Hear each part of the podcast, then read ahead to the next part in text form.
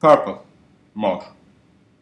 Mor keçe muhtemelen Trajectory of Light in Plato's Cave, Platon'un mağarasındaki ışığın yörüngesi heykeli için Landfeld, perhis keçesi, flaması tekrar yapılırken arta kaldı. Barcelona'daki retrospektif sergim için bu eseri yeniden yapmıştım. Bu flama başlıca perhiz ve paskalya ile ilişkilendirilen renklerden oluşuyor. Mor ve sarı.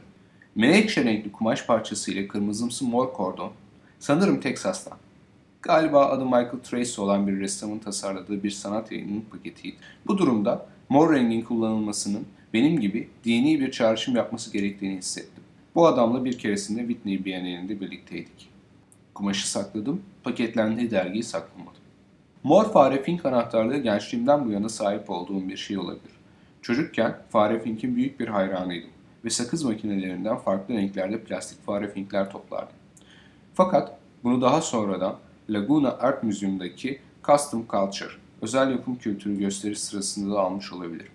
Fare Fink'in mucidi olan karikatürist İri Baba Edrod ile bu sergide tanışmıştım. Fare Fink'lerin tarihini belirlemek zor çünkü ayırt edebileceğim kadarıyla figür oyuncaklar tıpkı 60'larda göründükleri gibi görünüyorlar.